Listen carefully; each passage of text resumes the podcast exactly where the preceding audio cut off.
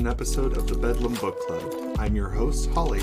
Joining me as a co host today is Maya. Hello. This is a non-profit, self-organized amateur podcast exploring the history of madness and the way that history continues to influence our lived realities. This podcast is recorded on stolen land. Our aim is to foster awareness and solidarity through the existence of a shared past. This episode contains mentions of mind control, compulsion, substance use, suicidality, and domestic violence. Who is your favorite Greek god? So I have an old and embarrassing long-standing favorite, which is Athena. Um, I was a bookish child, which I know is one of the great shocks of this podcast. Just the idea of a goddess of wisdom, I think, you know, maybe in the 90s girl power framework that I was operating in, kind of like struck me as pretty badass. Even in the present, I also appreciate that Athena's connection to craft as part of her wheelhouse, let's say. Um, that she was a goddess of wisdom, but also was martial, which is not what I'm into. But that's interesting in and of itself. And she has this connection to weaving. And that's just a kind of interesting combination to my mind. I have a different framing on her behavior and how she interacts with humans now. So I think I would cast around differently for a favorite. And I think as an adult, I'm like, I'm not invested in divine power. Kill all gods. but as a kid, all about Athena, baby. I don't know if I had a favorite as a kid. I think probably Poseidon, if anybody, but I also just like, I love the ocean. A As natural allegiance. A natural allegiance to the ocean. Um, I think now, knowing more about Poseidon, I'm, I'm a little bit more wary of him. Mm-hmm. But I still think that like he probably would be my second favorite god. My first favorite god we're going to talk a lot about today, and so I'm not going to get too much into it. But Dionysus has to be my favorite god, but not because of necessarily the drunken revelry, but his connections to madness and how he uses that. I think is really interesting. So we also need to talk about the difference between Mycenaean gods and classical Greek gods. We talked about in um, the last episode we did on the Greeks a little bit about the Mycenaeans, that they were the predecessors to the classical Greeks. Classical Greece being kind of what you think of when you think of ancient Greeks with the big tall pillars and Athena and Dionysus and Hephaestus and all, you know, the you know the the Greek gods. And one of the main differences that you would see in the Mycenaean pantheon is the fact that Hera is no longer playing second fiddle to Zeus. Hera actually, I would say, has a lot in common with Ishtar. She's associated with politics, she's associated with battle, she's associated with death. She's a much more powerful deity, um, as is Demeter and someone named Kore, who we would call Persephone.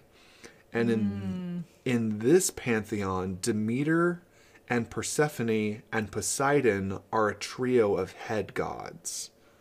Zeus is not. I, I I don't even think Zeus is in the picture at this point. Not even a twinkle in Kronos' eye. and just for some context, Mycenaean Greece spanned from about 1750 to 1050 BCE, just so you have some kind of context in time of where we are. Yeah, absolutely. Part of the reason that we bring this up is one, this is interesting, or I think it is, this kind of comparative pantheon, but because Greece became increasingly patriarchal after the Dark Ages, after the Bronze Age collapse.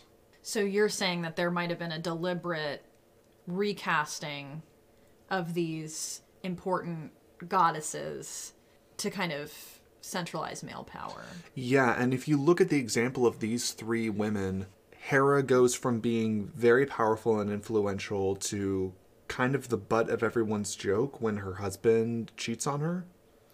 Yeah, she's sort of this bitter, vengeful, impotent force. Yes. And we'll see that a little bit later today when we get to the Hercules myth. She's very literally disempowered. Yeah, very disempowered. And then we have Demeter, who is very powerful and has some stories where she shows some real power. But Persephone winds up getting kidnapped.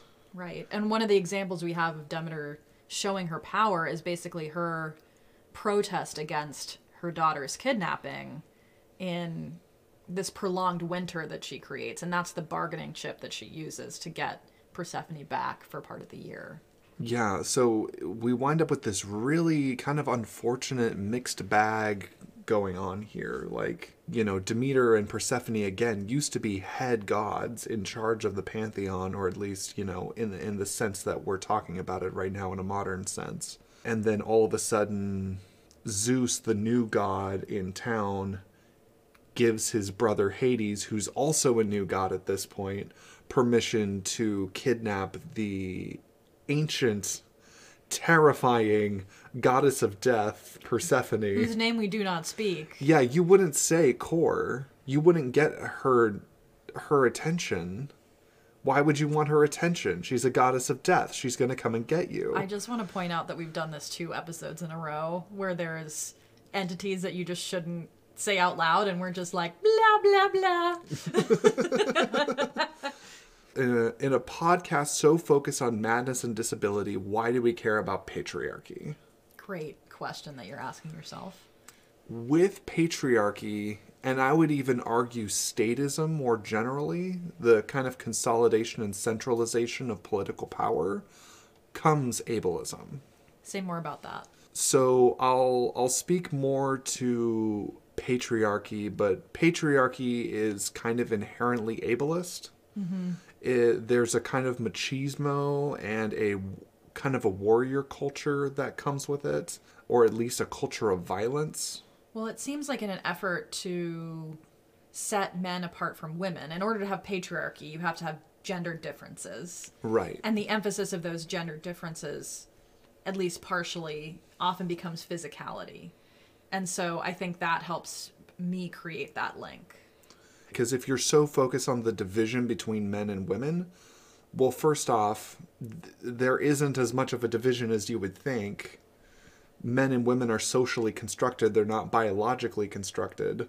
There's a lot of overlap between all different kinds of people and um, ability. But patriarchy really wants to have a really sharply divided line because it wants to dominate everything on the other side of the line, which is everything that's feminine and everything that's non binary or everything that's ambiguous. Right. And if you're trying to lift up one, supposedly one gender at the expense of the other, and the emphasis becomes on physicality, on warrior status, um, these things get bundled together.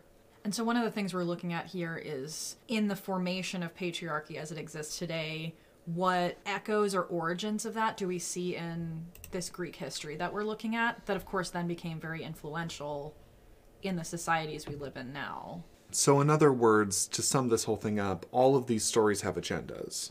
And some of them are deliberately didactic, others are deliberately meant to explain the world as it is. Some of them, or some of the stories that we're telling, derive from things like theater, um, which may have had entertainment purposes as well as moralizing purposes or state building purposes. So we're seeing a mix of, of aims and mediums. Yeah, so we're going to try to talk about those as we go along. So, what does madness look like in Greek myth?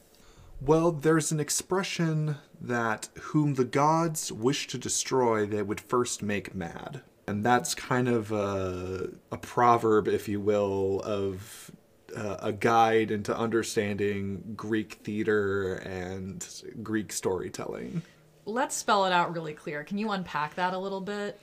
Yeah. So if the gods decide that somebody is on their shit list, they could just smite that person and just obliterate them off the face of the earth. They mm-hmm. could do that.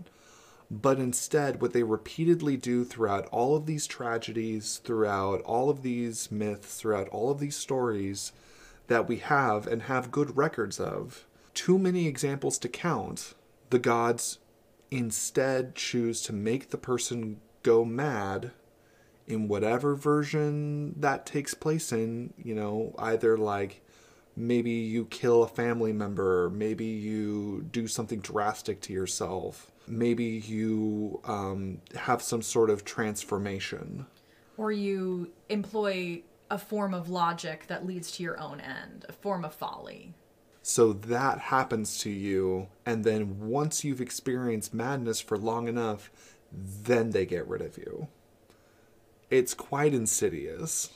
So there's this idea then we could say that madness is a punishment. That's the framework we're using or working with here. Yeah, in Greek mythology, that's absolutely the message. Mm-hmm. And I think, again, not to put too fine a point on it, but I think that says a lot about the sort of conception of madness that we're kind of working through.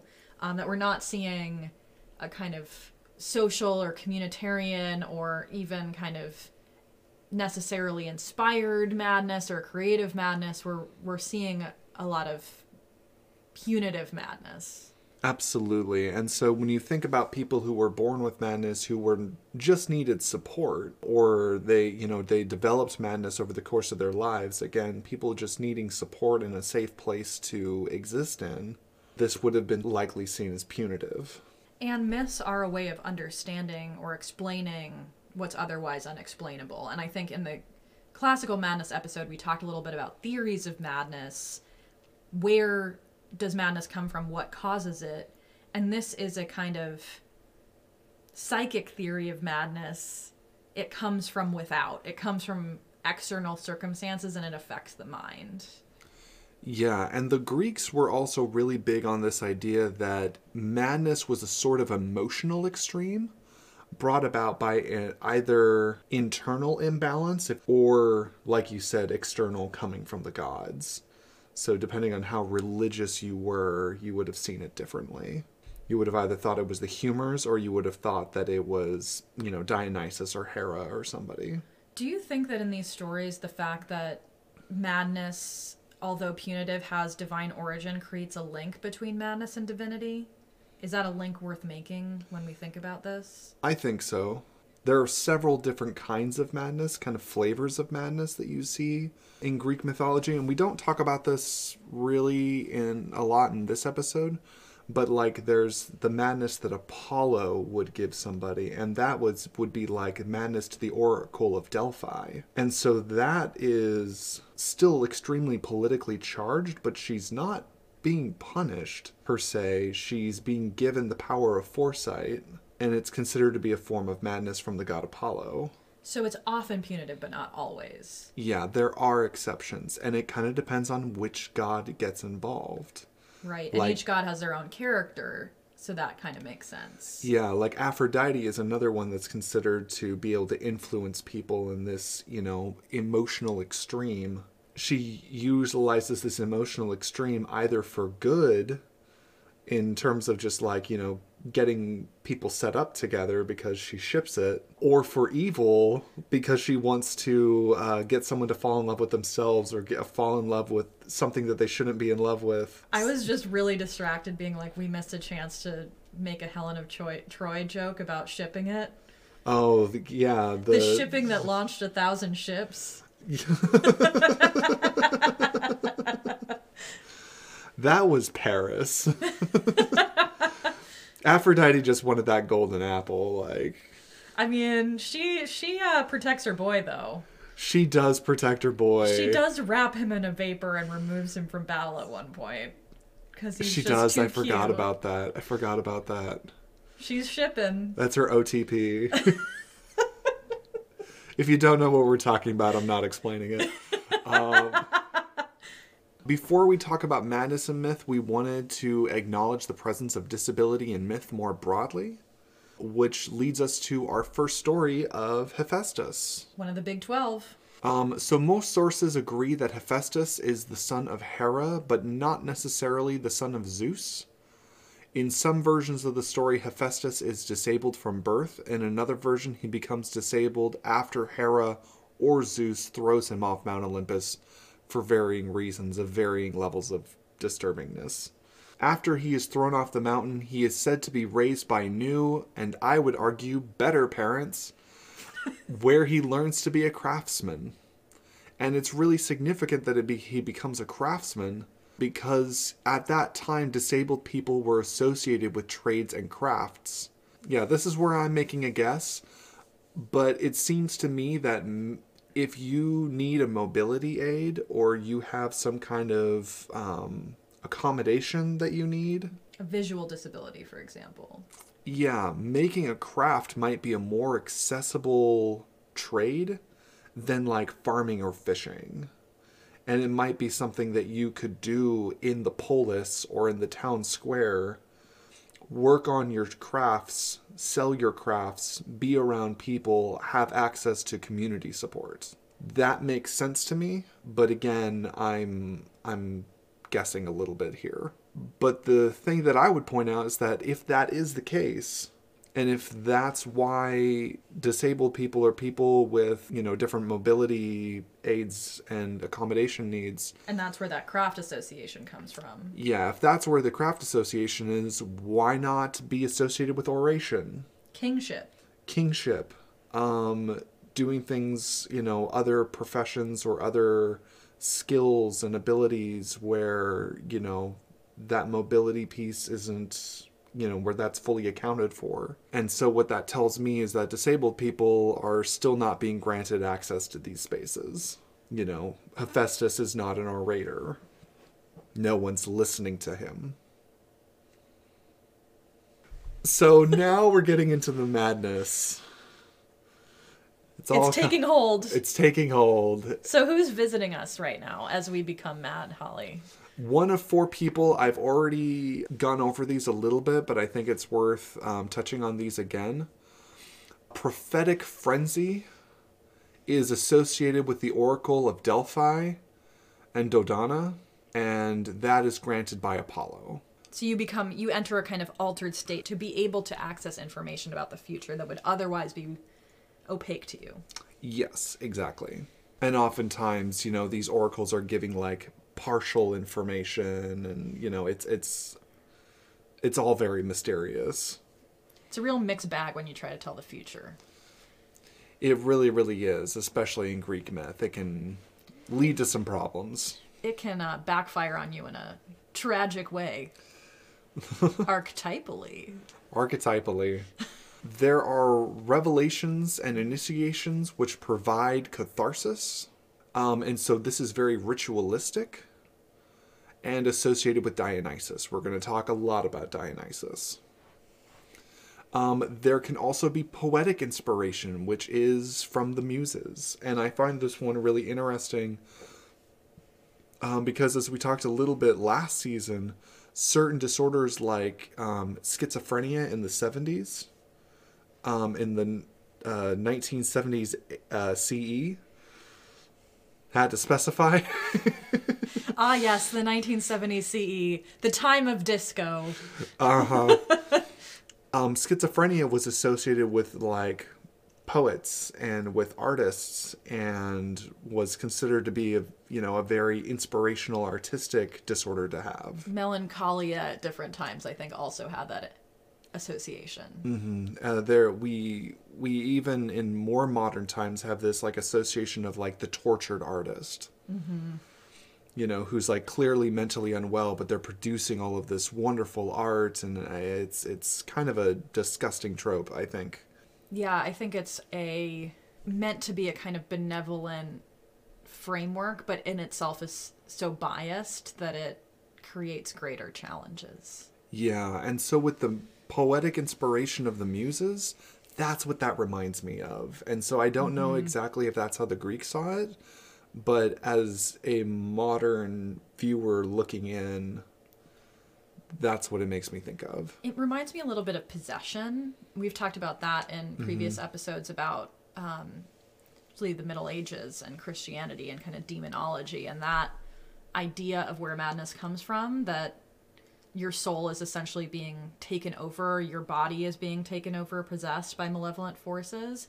Um, that's not necessarily implied here, the idea of malevolence, but I think about a kind of possession of where do ideas come from, where are they generated from, mm-hmm. and if you're being acted upon by the gods and sort of taken over, and that idea of being kind of surrendering to this greater force and kind of channeling, um, there's a kind of possession trope I feel like at play, and that's the association I make. And it also means I misspoke a little bit earlier talking about even though Greek madness is often punitive, that's clearly not necessarily a punitive example. So there's more than one kind of madness being explored. Um, and then the last one that we already talked about was um, basically love, passion, um, sexual desire, um, and this coming from Aphrodite and Eros, and at sometimes Aphrodite using this against people, Fascinating.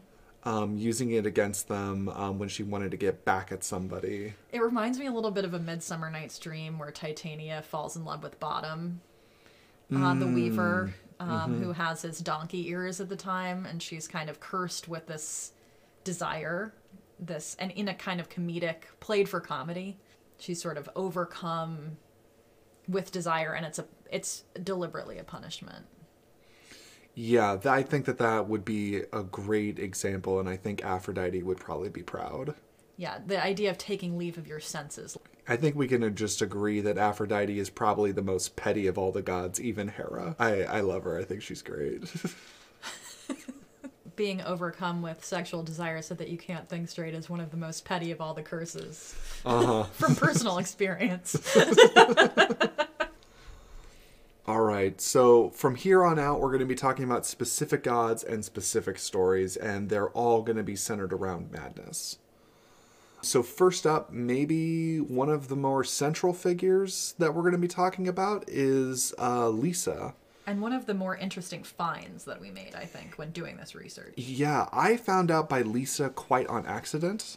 I was basically looking through a book that I already I already had sources for the episode, but I just wanted to flip through this book just for kicks and giggles. Kicks and giggles? Do people not say that? Um, well, you just said it, so people do say it. It was very cute. So I'm reading through this book, um, and Kicking I'm and giggling. and I'm looking over one of the myths that um, we were going to talk about, and um, basically found this entire other entity in this story that I wasn't prepared to find, and I had to do some like additional research, and found out, lo and behold, whom the gods want to make mad, they don't necessarily do it themselves. They go to Lyssa and they have Lyssa do it, and Lyssa is like this hitman. A hitman of madness. Yeah, a hitman of madness for the gods, and oftentimes in retellings, she just gets omitted, which I'm sure she loves, because I, I get the impression she likes the, the subtlety of it all. So, a little bit more about Lyssa, and this is spelled L Y S S A in the anglicized version. Lyssa is the daughter of Nyx, who is the goddess of night, Nyx is in turn the daughter of chaos. And I think that that's an important connection because in Greek thinking, chaos and order were part of that dualism. Chaos was the worst thing ever, order was what you wanted, order was the goal. And in this kind of patriarchal conception, maybe to complicate the picture even further, we have Olympian gods, and those are the ones that a lot of people have heard of, like the movie Hercules with Zeus and that kind of cast of characters. The progenitors of those gods are the Titans. And there's a sort of implied kind of primordial quality to them greater darkness, less order, less modern, more confusing. Um, and Lyssa is from that genealogy, and so it's Nyx. Yeah, and so Nyx, and we'll just go into this very briefly, but Nyx basically has a lot of children and they all represent bad things. Pretty much. Pretty much, almost uniformly represent bad things. Like she has Mercy's two. thrown in there somehow. Yeah, But the rest of them are pretty scary. yeah, like she has two daughters of madness. Um, and we're gonna go over uh, both of them here. So Lyssa is the goddess of frenzied madness and rabies. And I think one of the terms for rabies actually has Lyssa in the name, which is pretty interesting. Very heavy metal. Love it. Holly's having a great time thinking of band names in relation to this episode. There's so many to be had. It's really great. That's why this is an interdisciplinary podcast. Uh. Lyssa also, in turn, has her own assistants called the Maniae, and Maniae is romanized as mania. Just straight up the word mania. So if there was ever a confusion about her being connected to madness and mental illness and perceptions of it, it's right in the name. Right in the name. She is a somewhat obscure character, kind of like we were talking about. She kind of gets omitted from these retellings of these stories. Um, but she's going to come up a couple times today. She has a sister named Oizys. Oizys? Oizys? O I Z Y S in the anglicized spelling. Um, she is also a daughter of Nyx, and she's associated with depression, grief, and misfortune. She is only ever present on like lists of gods and genealogies, but she doesn't have any stories of her own, so we don't know much more than that. We just know basically that she exists. And there are different sources that give different lists of families, um, and Lyssa and Oizys don't don't necessarily come from those same sources, but again, we're piecing together with the fragments that we have, and they are both descended from Nyx in, in that conception. So it's this kind of the night, the darkness is kind of giving rise to these challenging experiences for humans. And with that, we're going to move on to a god that has loads of stories. So we're to start off with Dionysus. Again, like I said, this one one of my favorites. Um, and he's more than just the god of wine. He's also associated with vegetation, pleasure, festivity, and madness, which is kind of our focus. Um, in Mycenaean Greece, again going way back to um, before the classical period, he was far more serious and maybe even associated with death. It's kind of hard to tell. All versions of his origin story involve his being killed and dismembered before being reborn. He is able to afflict madness upon people. In fact, drinking wine was considered to be allowing Dionysus to possess you, allowing the madness in. He's the son of Zeus and one of his flings, Semele, um, but was raised in some stories by Persephone, who again associated with death in the underworld. Dionysus is considered by many scholars to be the foil of Apollo. So, one of his stories um, is that as a young man, Dionysus is kidnapped by pirates. And they tie him up and they're just going to do mean pirate stuff. It's going to be bad. He's kidnapped. Arg. Arg. And so Dionysus calmly responds to this by driving everybody on the ship mad. He uses pan flute music to drive everybody insane that actually worked on me pretty quickly. So we, we can understand how this happened. Uh-huh. um, it's uh, uh, it's apparently very discordant and very cacophonous to listen to, and that's enough to drive people mad. He turns the oars and masts into snakes, and that takes care of the pirates. It's just a snaky bad music time. Uh huh. And so that's not behavior from the god of wine. Mm. That's from a god of darker topics than yeah. wine and vegetation. Yeah, kind of the darker side of human nature, kind of primordial mm-hmm. unease. Yeah, so Dionysus is pretty heavy metal, and we're not even done yet.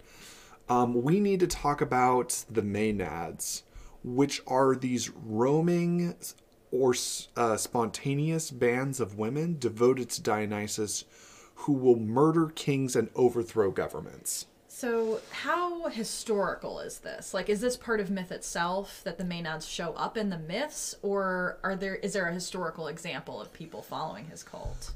As far as I could tell, there's no like there are no armies of women running around dismembering people during this time, which is kind of sad. Yeah, kind of a bummer. But in the Dionysian cults, there may have been groups of women dismembering animals as part of their Dionysian rituals. But we don't know.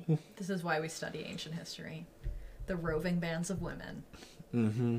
The Maenads were prone to kill people through a process known as sparagmos, which is just meaning you just dismember somebody with your bare hands. Very heavy metal. Pretty gross. There was a king who banned the worship of Dionysus. Big hmm. mistake. Big mistake. Classic error. And so Dionysus sends Lyssa to cause madness not in the king who offended him, but in the king's wife. and some other women who were part of the court who, working together, tore his limbs off and beheaded him. Again, pretty heavy metal. It was thought that the main Maenads were made super strong by the power of Dionysus. Which helps with all the dismembering, all the sparagmos going on. Yeah, because I mean, I've never dismembered somebody with my bare hands, but it looks hard. I can barely bring my groceries in from the car. So let's talk a little bit about the cult of Dionysus. The cults were thought to be, and again, this is really, really loose information because it's a cult. They kept their information really secret on purpose. Yeah, cults are known for their excellent and transparent record keeping. Right. That's a joke. They're not known for that. Psych. so the cult of Dionysus, cults were largely comprised of women, foreigners, and lower class and just general misfits. This was perhaps a place of catharsis for people experiencing oppression, because remember, patriarchy is becoming more and more prominent during this time period, or at least in the time period leading up to this. Rumors of violent rituals, though largely unsubstantiated, um, revolved around the sparagmos of bulls, of leopards. and how was how much of this was just slander is kind of part of the question of like if this was a group of people challenging the power structure, then you have to really look with suspicion on whatever narratives exist about them that came from that power structure. Right. And further to that point, around the time of Alexander the Great, Dionysus was reclaimed as a victory god, a party god for the wealthy and powerful. Dionysus lost his madness and frenzy and became more focused on wine, becoming more closely resembling the god that we're familiar with today. It's also worth noting that substance use and madness are often associated together, even in the modern day. So it feels like some of that link is still being drawn. Yeah, absolutely. And that's a whole can of worms. The story of what happens to Dionysus is really, really important, not only to our understanding of madness during the classical era and antiquity, but also because basically we have a movement that was for oppressed people got co opted by the rich and powerful. We've seen this before in the modern day. So rather than trying to stamp out Dionysus or prevent worship of Dionysus, it's a recasting of Dionysus, an appropriation and a recasting. So worth looking at how revolutionary ideas are integrated and what happens to them next. Yeah, because if you think about it, like it's a huge insult to these to these cults of Dionysus, where the whole point is catharsis in the face of state violence and mm. state oppression, and then in turn the state comes in and takes it. And associates it with a worshipful air around state violence itself. Exactly. you know, a monument that can stand as a warning to us. All right, last story for the day. Um, this is the story of Hercules. This one contains some kind of nasty uh, domestic violence stuff in it. So if that's squicky to you, um, feel free to skip this part. I mean, we've all seen the movie Hercules, so Yeah, this is what happens once that movie's over. once the credits roll. Dark. once the credits roll, fast forward a couple years, this is this is what happens. and that's why there's no Hercules 2. Yep. Actually, I don't know that. There might be. Yeah. I'm not up on it. I don't know. So Hercules is also a son of Zeus, like Dionysus. He's another bastard.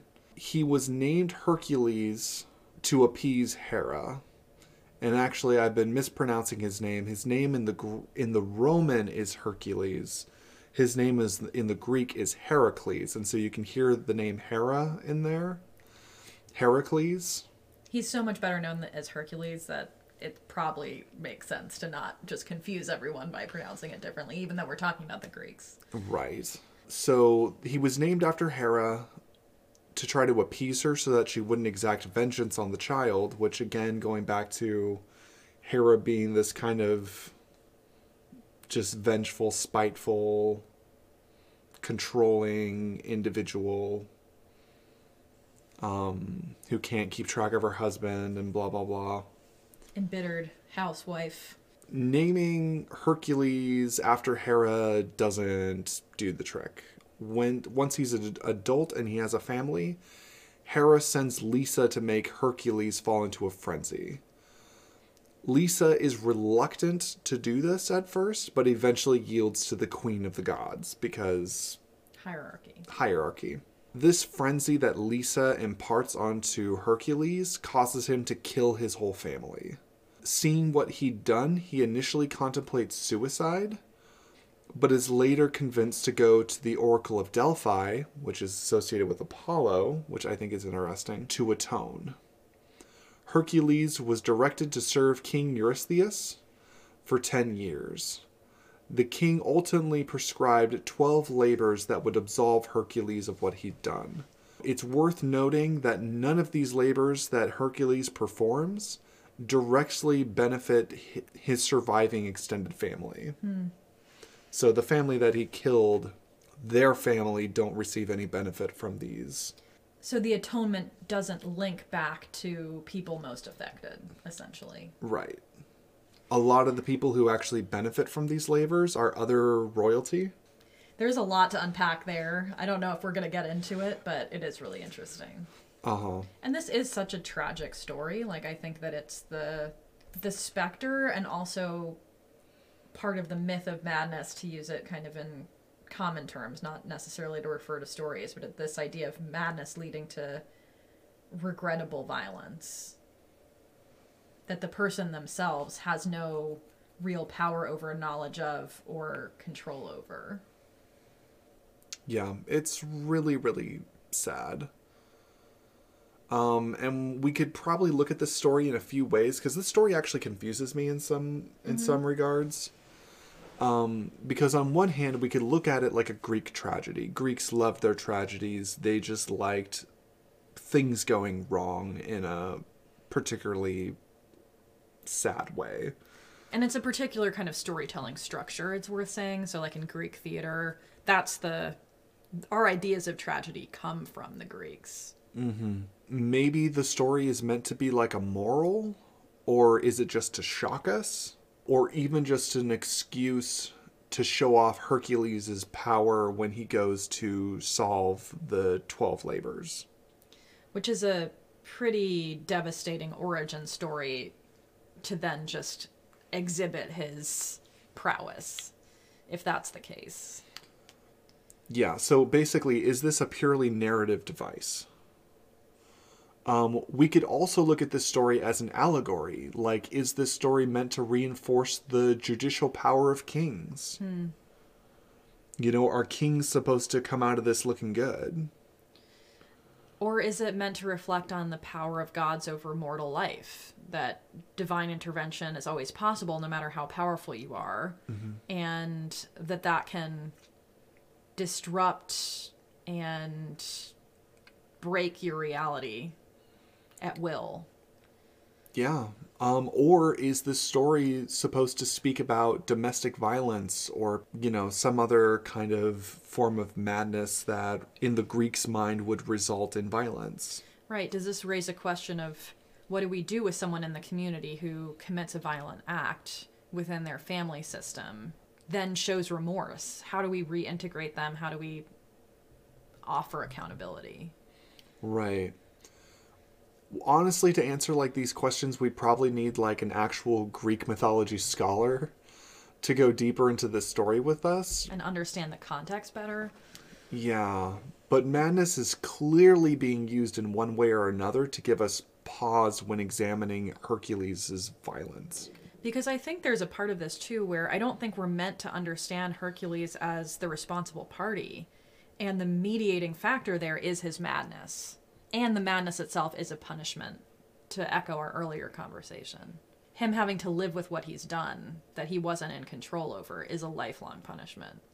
Yeah. So again, these are these are some of the reasons that this story in particular confuses me.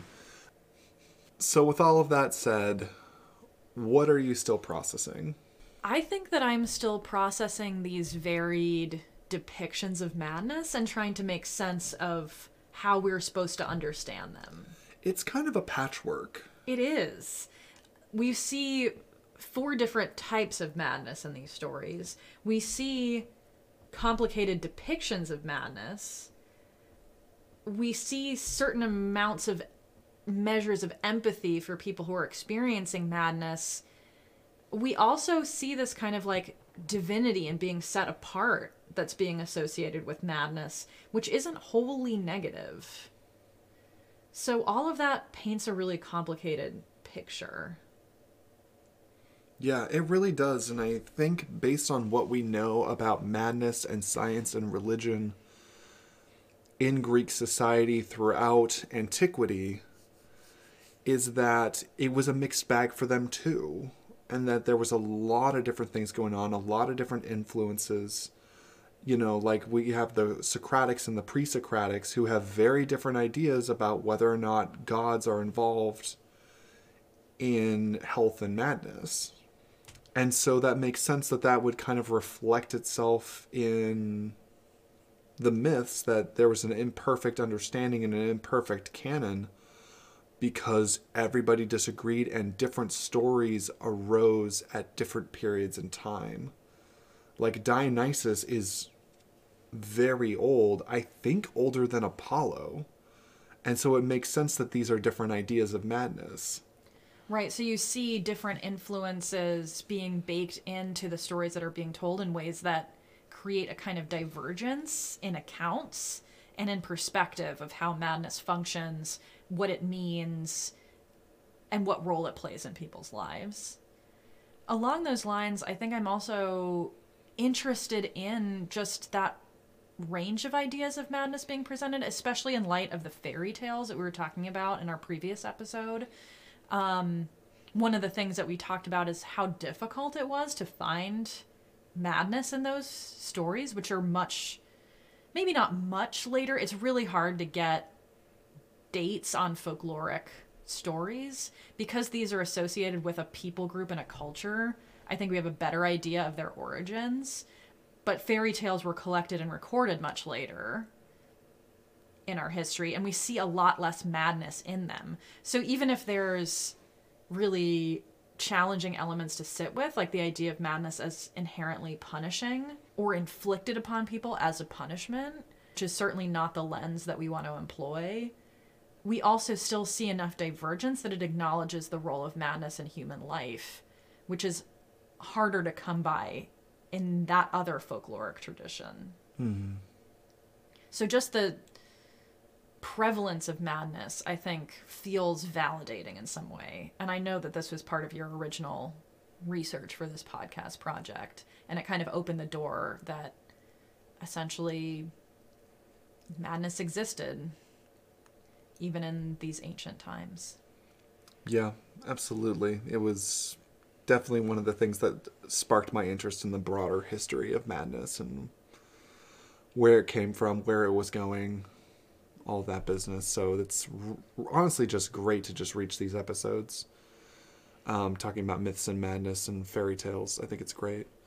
Um, and for me, what I'm still processing is how heavy metal Dionysus is. I, I know I said that earlier, and I'm going to keep saying it, but there are some great band names in here. There's some great band names, some great album names, some song inspirations. So, metal fans, take to Wikipedia Look it up. You're gonna find some gems in there. Yeah, the whole thing based off of Lyssa or the the daughters of Nyx in general, like. Yeah, and I think also there's something satisfying to me. Maybe satisfying is the wrong word, but viscerally satisfying in this dark imagery. Like mm-hmm. This idea of kind of a panoply of divine beings that attend to the most terrifying aspects of human life lends them a weight that in some ways counters this idea that those experiences are inherently individual when they really are collective. I really like that. Yeah, you're not alone. Lyssa's with you. oh, great. the rabies lady is to help. oh, fantastic. Um, what was your takeaway? I think madness is old, madness is weird, stories are old, and people are weird. I th- agree with all of that. Um, and I want to say, I think my takeaway is actually something that you said just a little bit ago, which was the idea that if we're dedicating this concept, this entire concept of madness or depression, grief, mania, frenzy, whatever it is, we're dedicating an entire God to this idea. It has to be a universal experience. Yeah. It enough people have to have run into this idea that we made a God out of it. Mm-hmm. And that there's this idea that it underpins human life and is kind of beyond and part of our understanding in some ways. I I love it. I really really like that. I'm gonna be I'm gonna be writing on that one for a while. Do you have a book recommendation? I thought I would just recommend a book for fun. What? Just for for fun. If this book can be described as fun. um, I'm recommending Circe by Madeline Miller. It's a piece of fiction. This is by the same author who wrote Song of Achilles. And it's just um, it's really I don't know, I, I enjoyed it. There's a lot of good stuff in it.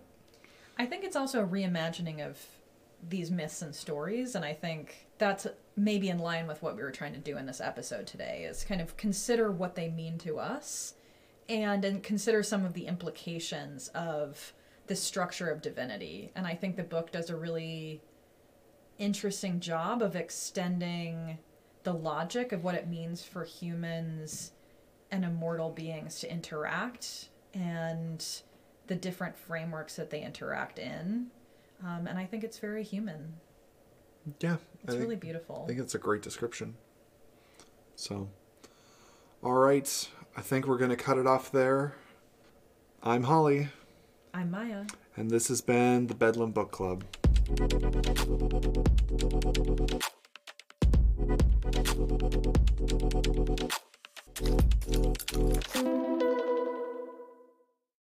has been an episode of the Bedlam Book Club. This show was produced, written, and created by Maya and Holly. Intro and outro music was by Coma Studio. Check out our bibliography in the show notes. Make sure to practice self care and contact local resources if you or someone you know is experiencing a mental health emergency. Take care of each other out there.